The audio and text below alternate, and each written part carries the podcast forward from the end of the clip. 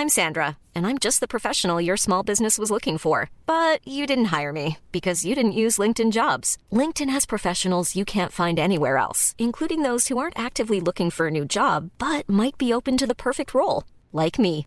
In a given month, over 70% of LinkedIn users don't visit other leading job sites. So if you're not looking on LinkedIn, you'll miss out on great candidates like Sandra. Start hiring professionals like a professional. Post your free job on linkedin.com/people today. Everyone knows therapy is great for solving problems, but getting therapy has its own problems too, like finding the right therapist, fitting into their schedule, and of course, the cost.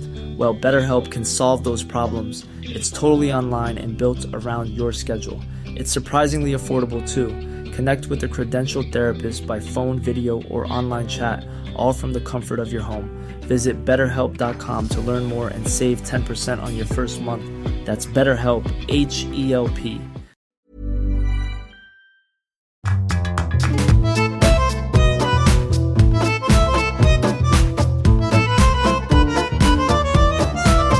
Hello, welcome along to a brand new episode of Writer's Routine. Two in a week. Look at that. In this episode, we're chatting to Sara Ochs. Her debut is The Dive, inspired by her own experience hearing about backpackers murdered in a hotel in Thailand.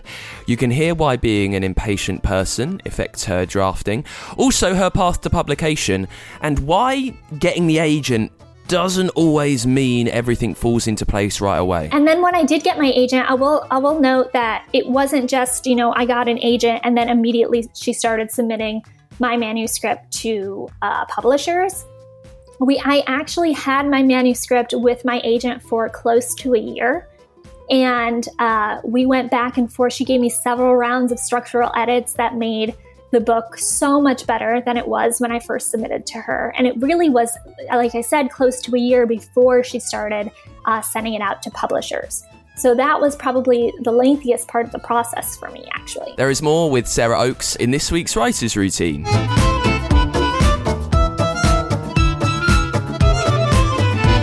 Yes, welcome along to the show. My name's Dan. This is where we take a look through an author's working day. Just see how they get stuff done. How they take an idea uh, and get it down onto the page, however that is, however they plan their life around that. This week's episode is supported by The Return of King Arthur. It's an Arthurian fantasy trilogy by Jacob Sannox.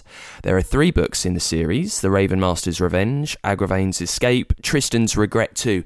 They are a fascinating take on history novels, a real twist on the form, and particularly the stories of King Arthur.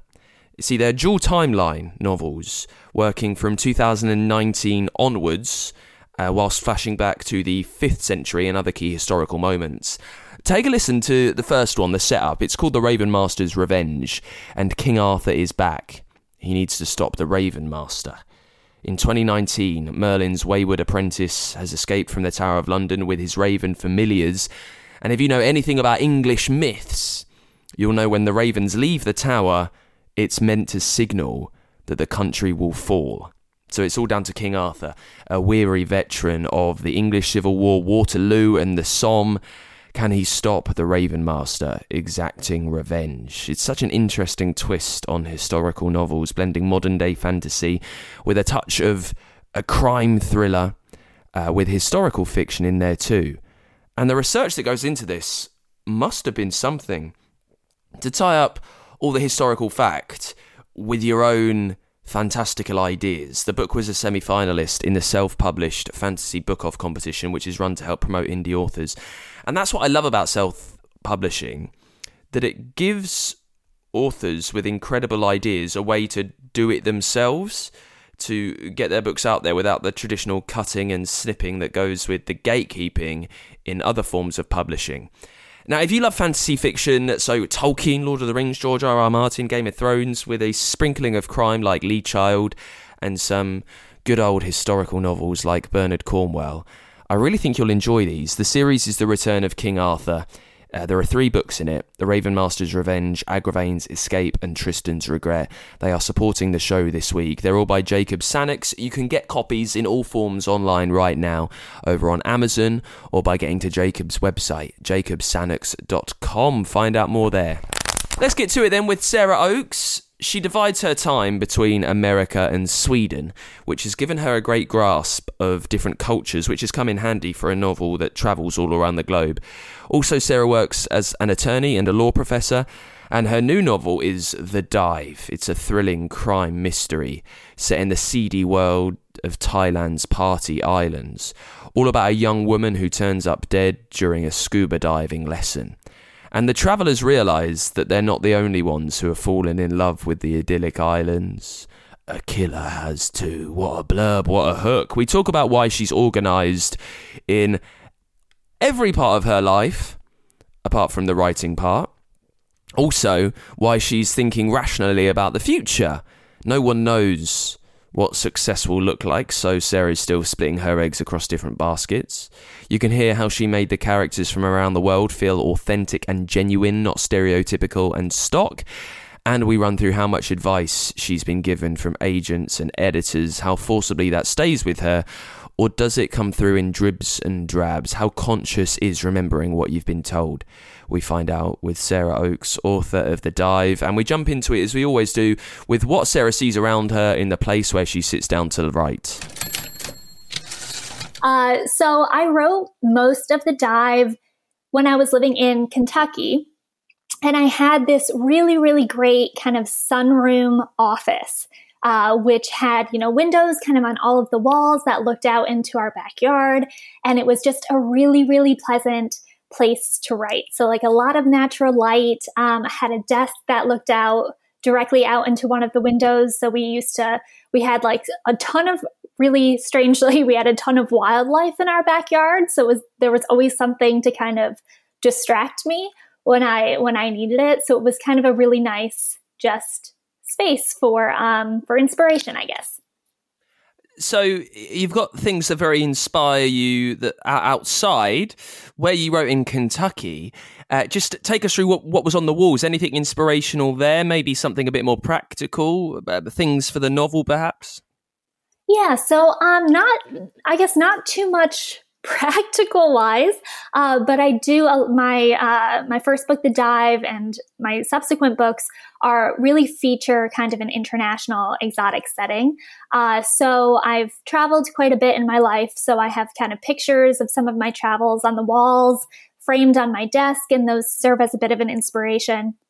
Um, I also had my nephew is 10. He actually turns 11 today. Uh, but he made me this stress ball, like a homemade stress ball that had a picture of a book with the title The Dive on it that actually came in really handy when I was writing and editing. So that I had that on my desk.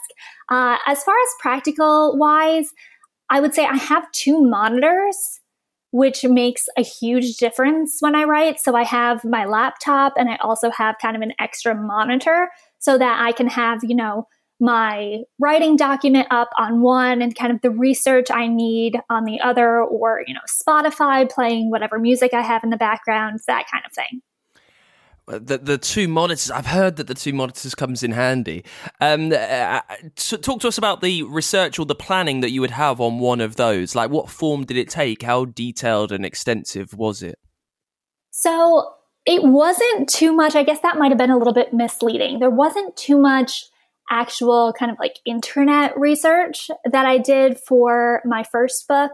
My first book was really largely based on my experience, my travel experience. So the dive is set in uh, on a remote island in Thailand. So a lot of that was based on my kind of memories from visiting that place. Uh, so as far as research, sometimes I would pull up kind of the Google Maps of the island actually to just kind of get an idea of where everything was taking place and how far, you know, the characters would have to drive from the setting of one scene to another. Sometimes I would pull up pictures uh, from my own travels on that island uh, or just kind of information about the island itself. Uh, but there really wasn't too much kind of extensive research, I suppose, going on for that book. And talk us through the desk. I've spoken to some authors before that have traveled quite extensively and bring back like totems or things that reminds them of the place that perhaps they're writing or just grounds them well what's around you on the desk or wherever you write what's close by I wish I had, you know, some really good answer to that. I wish I had, you know, all sorts of like souvenirs and tchotchkes on my desk from all the places I've been to, but I really, I, I don't too much. I mean, I have, like I said, some framed pictures from the places I've gone to uh, with friends or with family. Uh, I have, you know, coasters. Strangely enough, I guess those could count as souvenirs from some of the places that I visited. Uh, I have candles because I'm a huge candle person, especially when I'm writing. I have, you know, a notebook that I use mostly for just to jot down random notes or for also for to-do lists, primarily for to-do lists. And then I have, this is kind of weird. Um, I have fruity gum, which I've realized I actually rely on quite a bit when I'm writing or when I'm working. Uh, I don't really know. It's not r- really a healthy habit, but that's usually pride of place on my desk as well. Oh, and coffee and water, of course. All the coffee, as always.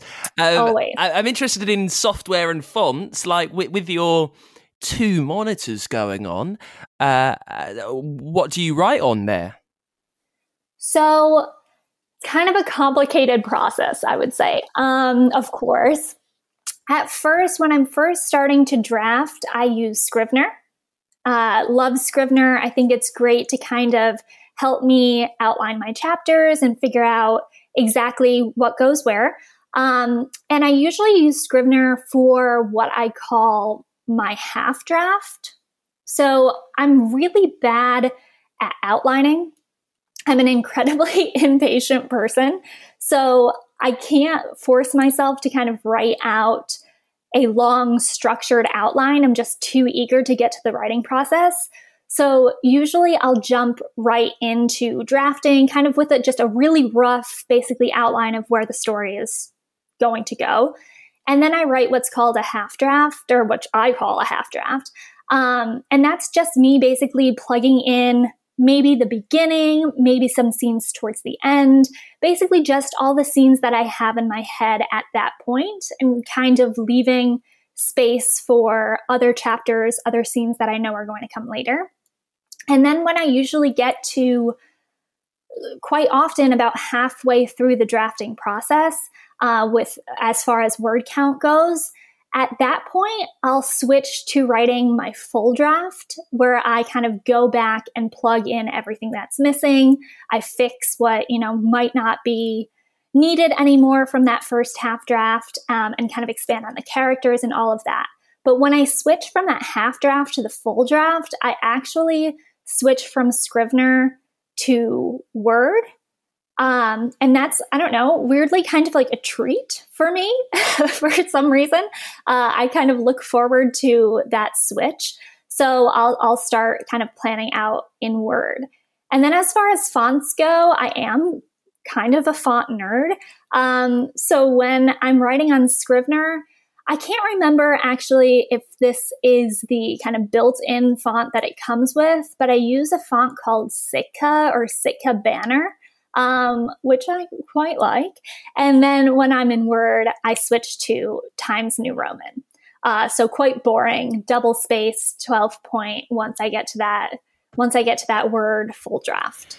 That is extensive. I'm really interested in this half draft idea. I've spoken to authors before who, uh, excuse me, will write in order, uh, but if, if they're kind of feeling like it's not coming, they might jump forward a little bit. But I've I don't think I've spoken to someone who's taken as much of a kind of scattergun approach as, as you. How have you landed on that way of doing things, of writing this bit and then maybe a bit a little bit forward, then maybe coming to the end? How, how have you uh, landed on this?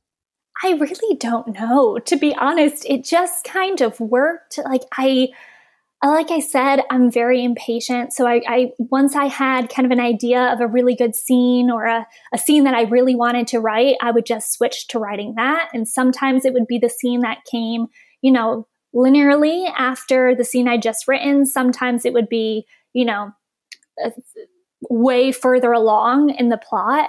And I realized when I'm excited to write those scenes, you know, I wanted take advantage of that excitement because I feel like writing that scene will come out a lot better if I'm excited about it than if I kind of just put it off and lose momentum.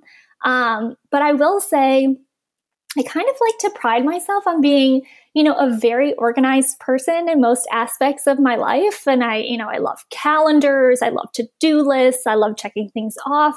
But when it comes to my writing process, and especially that first draft, it's really a hot mess. So I don't know exactly how I landed on this, but it seems it seems to be working out at least for now. So the debut is out, the dive, and that's how you've written this so far. Um, hoping this gets some success, and then you have more and more books. How much do you feel that the more organized side of you might filter into your writing life when you need to get a book down a year? Yeah, so I'm I'm hoping, I'm very hopeful that I will become much more organized as I move forward with the writing process. However, I will say I've written the first draft of my second book. Um, and I said, I sat myself down. I said, Sara, you know, this time you're going to do an outline. You're going to treat this process, you know, in an organized manner. And I think that lasted for maybe a day and a half. And then I was right back doing what I'd done before, writing that half draft. I, I got, you know, maybe a page done of the outline. And then I was just too eager to write. So it ended up being a very similar process to uh, what it was drafting the first book. So I don't know. I'm hopeful I'll become more organized in this process. And I like to think I'm fairly organized when it comes to the editing process, but that first draft is kind of just any way I can get through it, really, is what I'll take at this point. I've been talking a lot about life experience with writers on the show recently and how perhaps the types of books that you'll write uh, changes depending on how old you are, what stage of life you are, and what you've done before. Now, um, you've traveled all around the world and you wrote this book in Kentucky, but now you're living in Sweden. Is that right? I'm actually I'm kind of split between Sweden and North Carolina in the United States at the moment. Um, so I'm I'm currently right now I'm in North Carolina. We just moved into into a house here, but half of my life is still back in Sweden. So we're kind of splitting our time um, between the two continents, which is just as complicated as it sounds. how, how, do you think all that traveling and that kind of flying around and living in different places, how uh, aside from the actual plot, how much did that experience equip you for being able to write and get published at the stage of your life when you did? Do you think if you'd have come straight out of high school and tried to get published, you would have been in a much worse position because you hadn't really experienced much of life? Yeah, I do think that's true, actually. I like to think that, you know, this sounds so cheesy, so forgive me. I like to think that um, kind of like each one of my trips or each one of my travels kind of shapes me uh, in a different way. And I think I would not be the person that I am today, or definitely wouldn't have any of the experience that I have today if I had not traveled. Um, and specifically, it's travel to me is about kind of seeing new places and also interacting with new people. So a lot of the people, a lot of the characters that I include in in my in the dive and also in, in the second book that I've just finished drafting, it are based on maybe not specific people. Some are based on specific people, but more kind of a type of person that I, I've met along my travels. So I think there's a lot, there's a lot of my personal experiences in the dive, for instance, because I went to the island on which the dive is based. You know, I scuba dived there. Um, I did a lot of the things that the characters in the books in the in the book uh, have engaged in, minus the murder, of, cur- of course.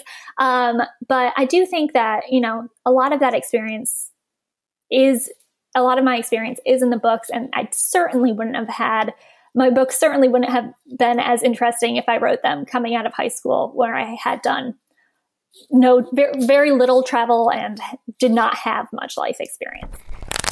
Yeah, so it, it really depends, I guess, on uh, the time of the year at which I'm writing. So I have a day job as a law professor, uh, which takes up quite a bit of my time. Uh, so I kind of, when I can, I try to schedule my writing around the job and try to schedule my deadlines uh, when my day job isn't too hectic. But Of course, that was a lot easier uh, with my first book because I didn't really have any deadlines. I was really just writing that for myself. Uh, it's a little bit more difficult balancing the two when it comes to book two, when I do have these strict deadlines from my publisher, from my agent, etc. Um, but when I am kind of in the midst of of a semester, when I'm in the midst of my day job, a typical day for me would look like uh, waking up kind of around 5:30 if I'm if I'm being really motivated, maybe closer to 6 if I'm if I'm tired. Uh, waking up, kind of heading downstairs to my desk, brewing some coffee, of course, um, and drinking one or two or maybe three cups depending on how the day is going.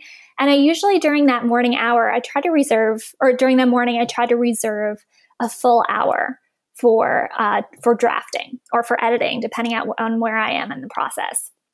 And so, in that hour, I really strive to get close to a thousand words.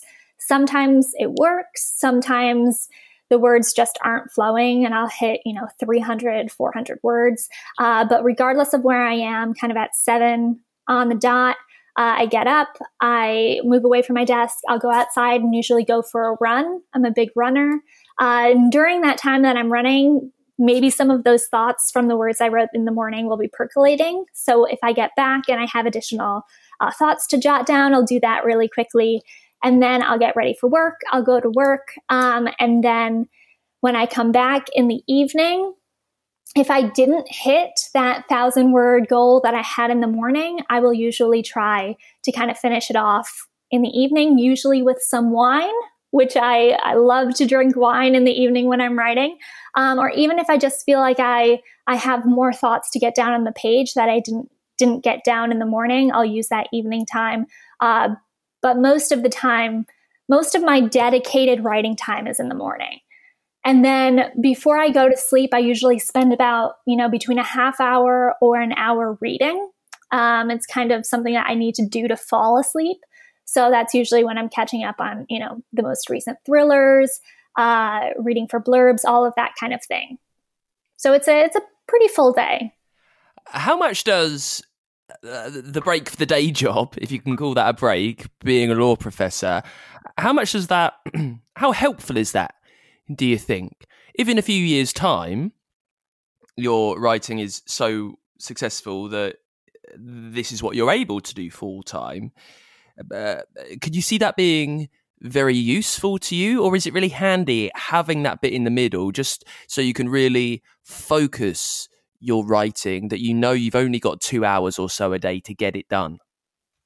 Yeah, I think it is actually really helpful for me. So I um I am someone that really kind of works best under pressure and works best when I'm busy. So if I have a lot of things kind of scheduled through my day and I only have, you know, an hour or an hour and a half to get writing done, I find that I'll get the same amount of words down in that hour, an hour and a half than I would if I had the entire day available just for writing. So I, I, kind of need that pressure, I suppose. I don't know what that says about me, but I kind of need that pressure um, to get the words down. So I think kind of having most of my day reserved for my day job does help with that. And also, in some ways, I suppose, you know, as I'm getting ready for the book to, for the dive to, to come out into the world, um, it's, it almost takes some of the pressure off a little bit in some way. You know, I have my day job, which I absolutely love. Um, so if I don't know if I should be saying this, but if the dive, you know, isn't successful, you know, it's not like I have all of my eggs in one basket, I suppose. So it does, it does kind of help me both mentally and emotionally, I would say, to kind of have both things going. I don't know how sustainable that is in the long term if the writing career does take off after this, but um, for now, that's what's working. At the start of every day, when you've woken up at five in the morning, um, uh, you obviously love writing, but I mean, that's early, even with two plus cups of coffee in you. How how hard is it to, uh, well, forgive the pun, to dive into the story? Um, I'll give you, you know, the typical law school response. I guess it depends. Some days I wake up, you know, really excited to write. And then I would say there are many, many days where I'm, I don't have that excitement. I would say I'm, I kind of dread it. Uh, I just don't feel like I'm kind of slogging through the motions. The words aren't really there. Um, and, you know, some days I don't hit that thousand words, even if I come home and try to write in the evening, it's just not there. Um, and I'd rather, you know, I suppose I'd rather the words that I do get down be good rather than just kind of writing fluff just to just to have words on the page. Um, so yeah, I mean, I, I think I think it's normal to have those days as well, and I will certainly say I have quite a lot of them. That's really handy. And and at the start of the day, uh, how much idea do you have of what you're going to be working on for hopefully a thousand words? Yeah, it kind of, again, it depends. I'm going to be a broken record, I guess, with this answer. Um, but it depends on kind of where I'm at in the process, how, how deep I am into the drafting process. I mean, I think it's difficult, especially at the beginning, uh, when I'm just kind of starting to know the characters and understand the plot and exactly what's happening to really be engaged to write each day. I think uh, when I'm kind of further along, so for instance, once I move from that half draft to my full draft, that's usually when things kind of really pick up and, and my writing count gets higher each day um, because I'm so excited about being close to the finish line and seeing how the story unfolds uh, towards the end. And I think it's really at um, at that point that I have a much clearer idea of what I will be writing every day. Um, because you know at that at that point usually I kind of see a pathway to the end to the climax of the story and then that at that point things are a lot clearer to me so I do think it gets easier I suppose as I move from my half draft to my full draft. You mentioned Spotify playlist. What do you tend to listen to? What gets you in the right frame of mind? So again, it depends. Oh my gosh. Um, but I will say, when I was writing the dive, um, I actually had, you know, kind of a playlist that I made.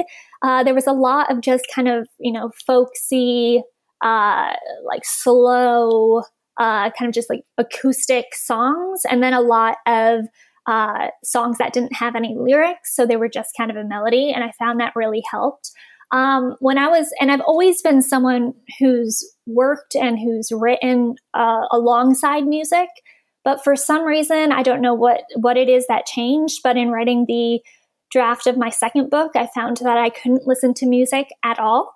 Uh, so who knows why? I don't know if something switched off in my brain with that, but uh, yeah, I guess it depends on on the book. Uh, describe to us what you mean when you say you couldn't write to music at all. What was happening? What was the block getting in the way? I don't, it was almost like I couldn't, like the music was kind of interfering with my thought process and I couldn't focus. I tried listening to the same music that I was listening to while I was writing the dive. I tried, you know, different songs in kind of that same arena, that same genre of music. I tried more um, non lyrical stuff and just none of it was really helping. So I just turned it off and realized I was a lot more it just the words flowed a lot better without having that background music, which was really strange for me to adapt to. I've had uh, like quite a few people email in recently wanting to know about uh, the, like the process of getting to where you are, like having a debut coming out.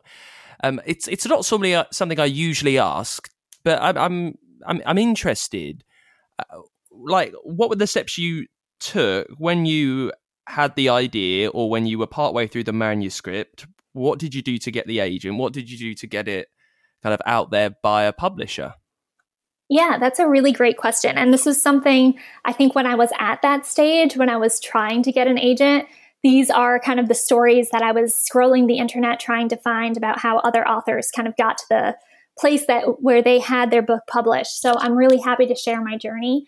Um, I think in retrospect, my journey to publication was very quick. Uh, so I began writing the dive in November 2020. Uh, really started writing in November 2020 and ended up having a draft, I would say, June 2021 Um, and obviously, it needed a, a lot of editing. And I probably could have spent, I don't know, years just tinkering with that with that draft and not having kind of the guts to send it out to agents because I really didn't let anybody around me, only the people that were closest to me, my family, my husband, a select few friends knew that I was writing a book. Um, I was really cautious to tell anyone and I wouldn't let anybody read it. Uh, so I was terrified to send it to agents because no one had read it. I wasn't sure kind of what the reception would be. Um, so at the time, there is, unfortunately, I don't believe exists anymore, but there was this kind of Twitter pitch contest uh, called PitMad. And on your Twitter, you could tweet out a very short pitch for your book on a specific date and time, and agents would participate and they would like your tweet, you know, if they wanted you to submit the, the manuscript or submit your query letter and all your material to them. So it was just kind of a way to, you know, get exposed to agents and also, especially for me, to have some validation that agents would actually want to read uh, what I've written. So I did that PitMad contest and I did get, I think I got like two to three likes from agents. And that was just honestly what the motivation I needed, like the impetus for me to start sending it out more widely. So I sent my, you know, my materials, my query letter, my synopsis, whatever each agent required. I sent it, of course, to the two or three agents that liked my pitch on PitMad. And then I also sent it to probably about six or seven uh, other agents who I had found through basically the agents that represented the authors that I really like. Um, and I submitted it to them. And then I ultimately, thankfully, I received two offers of representation one from um, an agent in the US, one from an agent in London. And I ultimately accepted representation from my current agent, Kate Burke uh, with Blake Friedman Literary Agency. It's just been an absolute dream uh, to work with her. So I think I got really lucky. It was a fairly quick process. And I, I honestly don't know if I would have worked up the courage to submit um, my query materials to agents without PitMad. So it was certainly kind of what I needed to to get moving. Um, and then when I did get my agent, I will I will note that it wasn't just, you know, I got an agent and then immediately she started submitting my manuscript to uh, publishers. We I actually had my manuscript with my agent for close to a year. And uh, we went back and forth. She gave me several rounds of structural edits that made the book so much better than it was when I first submitted to her. And it really was, like I said, close to a year before she started uh, sending it out to publishers. So that was probably the lengthiest part of the process for me, actually. What types of things was uh, she saying when she's coming back with these edits? Obviously, she is vastly experienced with books and with helping people like you get published. What type of things are you working on together? Yeah, so I would say kind of one of the biggest things that ended up being fixed during that process, during those rounds of edits, was originally my my book has two, for the most part, two uh, different narrators. And when I first submitted to her, I had the first, I believe, nine or 10 chapters were one narrator, and then the next nine or 10 were the second narrator. And then they started alternating. And uh, Kate, my agent, she suggested that I instead, right off the bat, kind of alternate the narrators one chapter for Cass, one chapter for Brooke. And that, of course, was, in retrospect, certainly the right move, but it was a ton of work because uh, I had to kind of change the perspective of each chapter. I had to change kind of what details, what clues, if you will, were coming out for each character in each chapter. Um, and then I will say another big thing that she helped me with was I, when I'm drafting, I have a really hard time with what what we refer to as like the saggy middle where things kind of, you know, things are really exciting. A body is found at the beginning. And of course, the ending when the murder is revealed is very exciting as well. But there's always kind of that, those few chapters in the middle of the manuscript where just not much is happening. So she helped me kind of amp that up and uh, include a few more twists and a lot more action in the middle of the manuscript, which I think was really helpful. And, and moving forward, those lessons that you learned there, how front and center are they in your mind? Like, I'm always interested in in the uh, kind of the, the growth of an author, like how you get better. Is is is that something you're consciously remembering and doing, or is it a much slower process where you're gradually getting better just simply by virtue of doing writing a lot more? Yeah, I, I think the former actually. Um, I think when I was drafting book two, I mean, the the things that I spent so long correcting in book one were something that were you know at the forefront of my mind. So pacing was a big thing for me, um, and something that I was constantly thinking of. You know, when it came to switching narrators and the saggy middle and all of that stuff. And I actually just received uh, my agent's edits back, and I do still have a saggy middle in book two, but thankfully, I don't think it's going to require too much change as book one. So, um, they, I mean, the lessons I suppose I learned from book one were definitely at the forefront of my mind for book two. Um, but I think, you know, it's still a learning process. And we'll go with that. And lastly, on on the day, I mean, we've mentioned how you listen to the show. That that you know means that you're quite interested in the way people write, what you can do to write better. Uh, what have you learned through writing the dive uh, that's made you think about how you work best? What do you need to get a good story down? So I think I think the thing. Um, that I really learned is from both listening to this show, my own experience, and then also reading, you know, books like Stephen King's On Writing is kind of, you know, what works for one person doesn't necessarily work for everyone. So when I was reading, for instance, Stephen King's On Writing, and he would um, kind of lay out his tips I realized I wasn't following a lot of them and I immediately felt so dejected. It's like, oh, well, I mean, he knows what he's doing. He's an absolute expert. He's, he's the king of his field. I'm not doing that. And, you know, so I'm doing something wrong.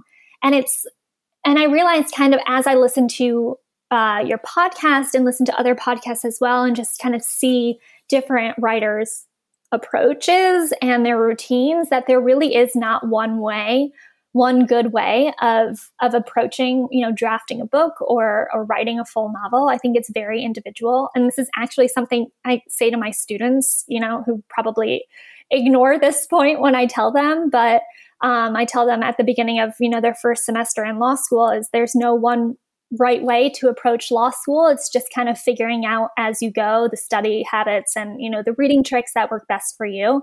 And that's something that i'm you know I'm learning as well uh, as I write because I realize not many people, I suppose, have the same process that I do, and that's okay. Which it's you know, there's a lot of imposter syndrome in that, but I'm I'm slowly learning that that's okay.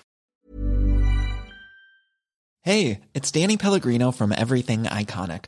Ready to upgrade your style game without blowing your budget? Check out Quince. They've got all the good stuff shirts and polos, activewear, and fine leather goods, all at 50 to 80% less than other high end brands. And the best part? They're all about safe, ethical, and responsible manufacturing. Get that luxury vibe without the luxury price tag. Hit up quince.com slash upgrade for free shipping and 365 day returns on your next order. That's quince.com slash upgrade. Hiring for your small business? If you're not looking for professionals on LinkedIn, you're looking in the wrong place. That's like looking for your car keys in a fish tank. LinkedIn helps you hire professionals you can't find anywhere else, even those who aren't actively searching for a new job but might be open to the perfect role. In a given month, over 70% of LinkedIn users don't even visit other leading job sites. So start looking in the right place. With LinkedIn, you can hire professionals like a professional. Post your free job on linkedin.com slash people today. Everyone knows therapy is great for solving problems, but getting therapy has its own problems too, like finding the right therapist, fitting into their schedule, and of course, the cost. Well, BetterHelp can solve those problems. It's totally online and built around your schedule. It's surprisingly affordable too. Connect with a credentialed therapist by phone, video, or online chat, all from the comfort of your home. Visit betterhelp.com to learn more and save 10% on your first month. That's BetterHelp, H E L P.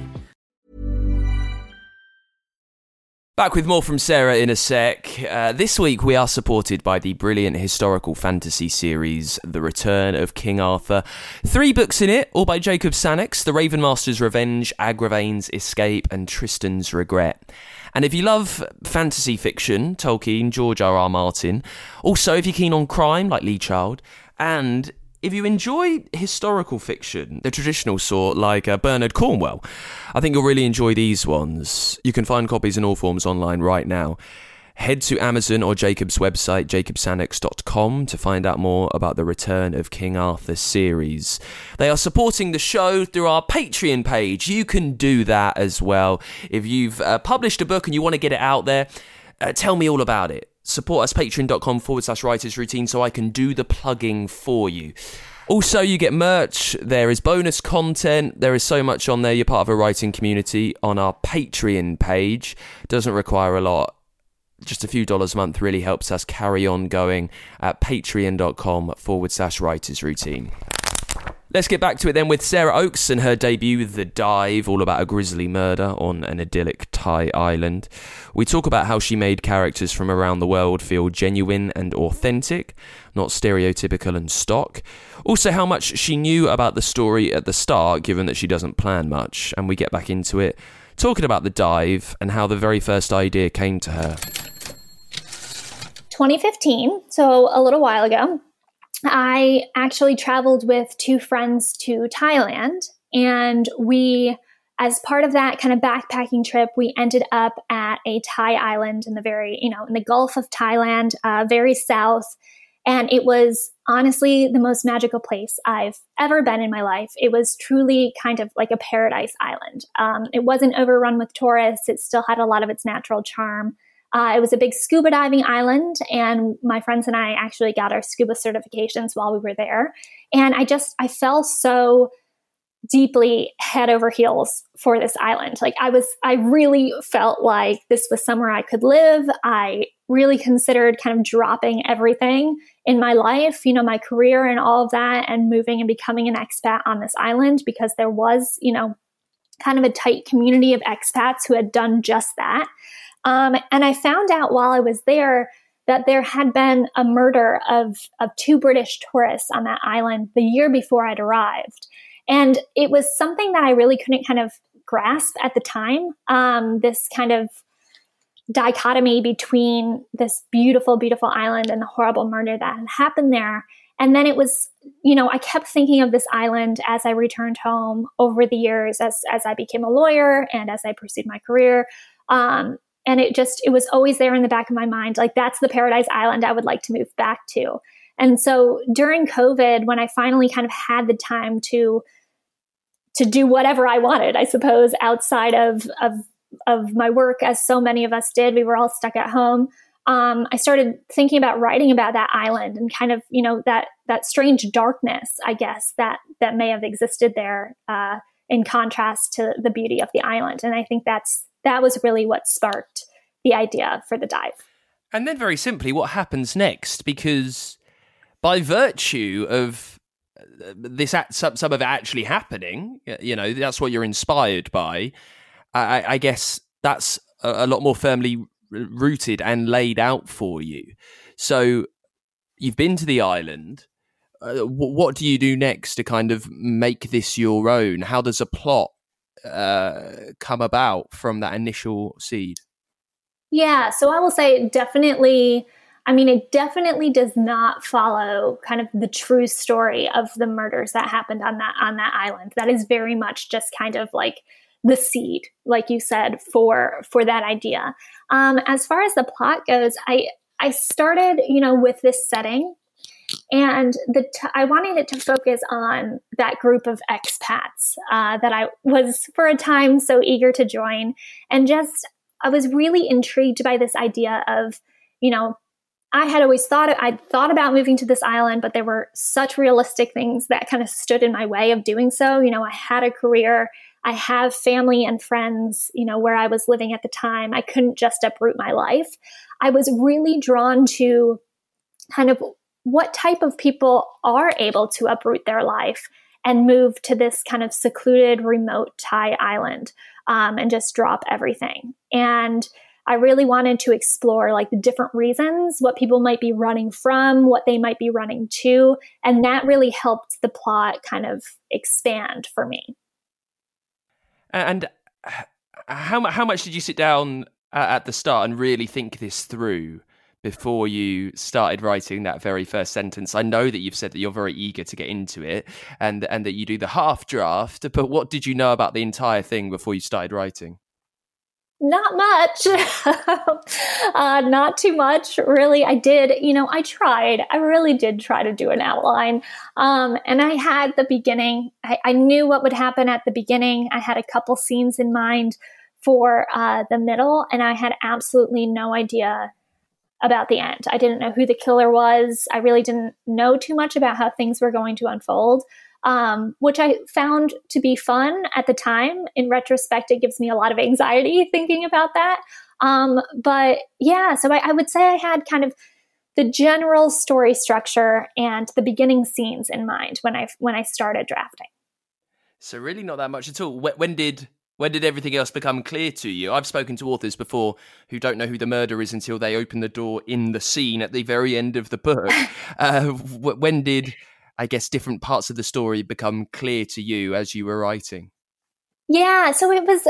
I think I've ta- I've said this before, but I think a lot of them, again, super cliche. A lot of the magic happens for me when I switch from that half draft to the full draft. So at that point, I kind of know it's time to switch from the half draft to the full draft when I start having a very clear vision of kind of how the story is going to unfold and I can go back and kind of input the scenes uh, that are needed to move the plot forward and to develop characters.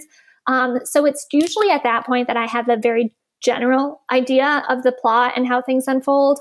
I will say, as far as you know, the murder and the very very ending, it wasn't so extreme as you know i didn't know until i was writing that finish, final scene.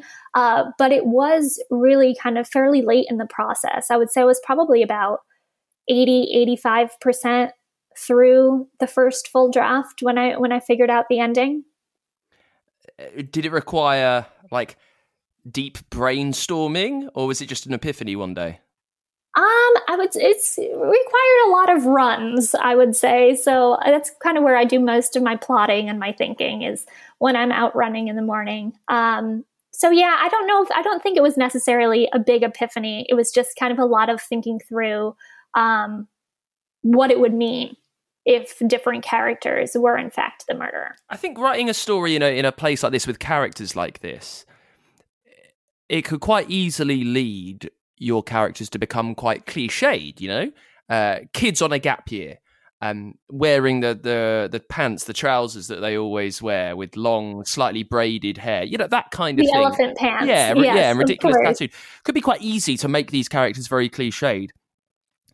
Uh, what did you do whilst writing them, whilst discovering who they were, to try and move away from most cliches that people might be expecting from Western backpackers?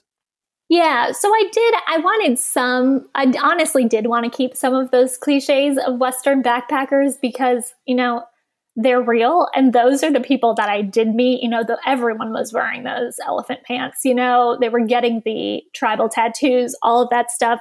So for some characters, I did want to keep a little bit of an aspect of that.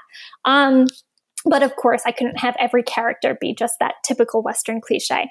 So, what I did, uh, I made sure what was important to me that this was a very international cast of characters. So, I wanted each person to be from a different country, each to have, you know, a radically different background, whether that's, you know, the way they grew up, their economic status, what have you. Um, so, I will say the two narrators uh, are both American, but they do come from very kind of different standards of living and from different areas of the country. And the rest of the characters are from, you know, a variety of different countries. And they all have, I wanted them all to have a very specific reason for either escaping their past life or running away to this island. So I think by you know, considering what that impetus was for them to come to the island itself, uh, that really kind of helped me round them out as characters. Well, yeah, that that almost make things harder for yourself though. If you're having a, a multinational cast of characters that come from all around the world, you slightly leave yourself open for criticism that you're you're very simply getting it wrong. Uh, like, wh- what did you do to at least have some authenticity in the person and where they came from without it just being a stock French person, for instance? Right. So I would say at least the two Americans I felt pretty confident writing. Um, one was from Kentucky and one was from uh, upstate New York, which is where I grew up. So I felt okay with that. Uh, my husband is Swedish, so I do have a Swedish character in there. Uh, I lived in Sweden last year, so that helped things as well. So I could could kind of bounce things off of him to make sure I was being culturally appropriate and all of that. Um, and then I have, you know, an Australian character and I studied abroad in Australia. I have Australian friends. So that helps things. And then I will say my editor and my agent, um, both of them living in England really helped with some of, you know, the dialogue issues with my British characters because there were certain times where my editor was just, you know, I'm sorry, Sara, but no one would ever say this. So that really helped me out. And thinking about the location, setting it in an island off Thailand, fairly idyllic. Um, how much did you think about very simply the words you were using on the page to bring it to life and do justice to these fantastic places? Yeah, so it was a lot of kind of living in the past for me. Um, to be honest, one of the reasons why I wrote this book was as a way, you know, in the pandemic, travel was completely off limits, and travel is such a huge aspect of my life that it felt like something was seriously missing. Um, and so this was really kind of a way for me to return to my favorite destination, the fa- my favorite place I've ever traveled to. And so it was kind of a way for me to just relive my time in Thailand. Um, so I kind of just dug deep in everything that I remembered. For some reason, that trip is so crystal clear in my memory um, because I think I've been so attached to it since it happened. Uh, so I remembered a lot of that you know, I went, you know, did I would say this is where the research did come in um, as far as uh, making sure I had the language right and you know the the typical Thai greeting and everything like that. Um, and I would say, talk, just looking back in my old photographs and and through all the pictures that I took while I was on the island was was a really great way for me to kind of get back into it. And then also one other thing is I travel bloggers. I mean, my um, one of my primary narrators in the dive is a, is a travel influencer, uh, and to be honest, travel bloggers really did kind of help me return to this island. I followed, you know, a travel blogger who had lived on the island for for many years and who was who often wrote blogs about it and that really helped kind of making sure that I had the details of the island correct as well.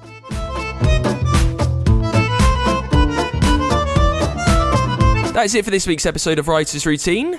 Thank you so much to Sara Ochs for coming on the show. That new book is The Dive. It is out right now. Uh, we will be back shortly with a brand new episode of the podcast. Until then, you can give us a follow on Twitter at WritersPod. It's writersroutine.com too. Uh, you can support us on patreon.com forward slash writers routine and make sure you check out the Return of King Arthur series by Jacob Sannox. It's all over at jacobsannox.com and I will see you soon with a brand new episode of the show. Until then, bye.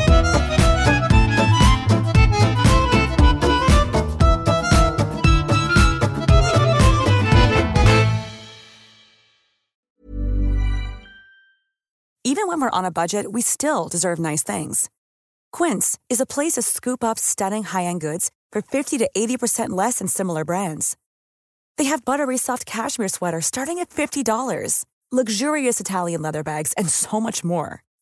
Plus, Quince only works with factories that use safe, ethical, and responsible manufacturing. Get the high-end goods you'll love without the high price tag with Quince. Go to quince.com slash style for free shipping and 365-day returns.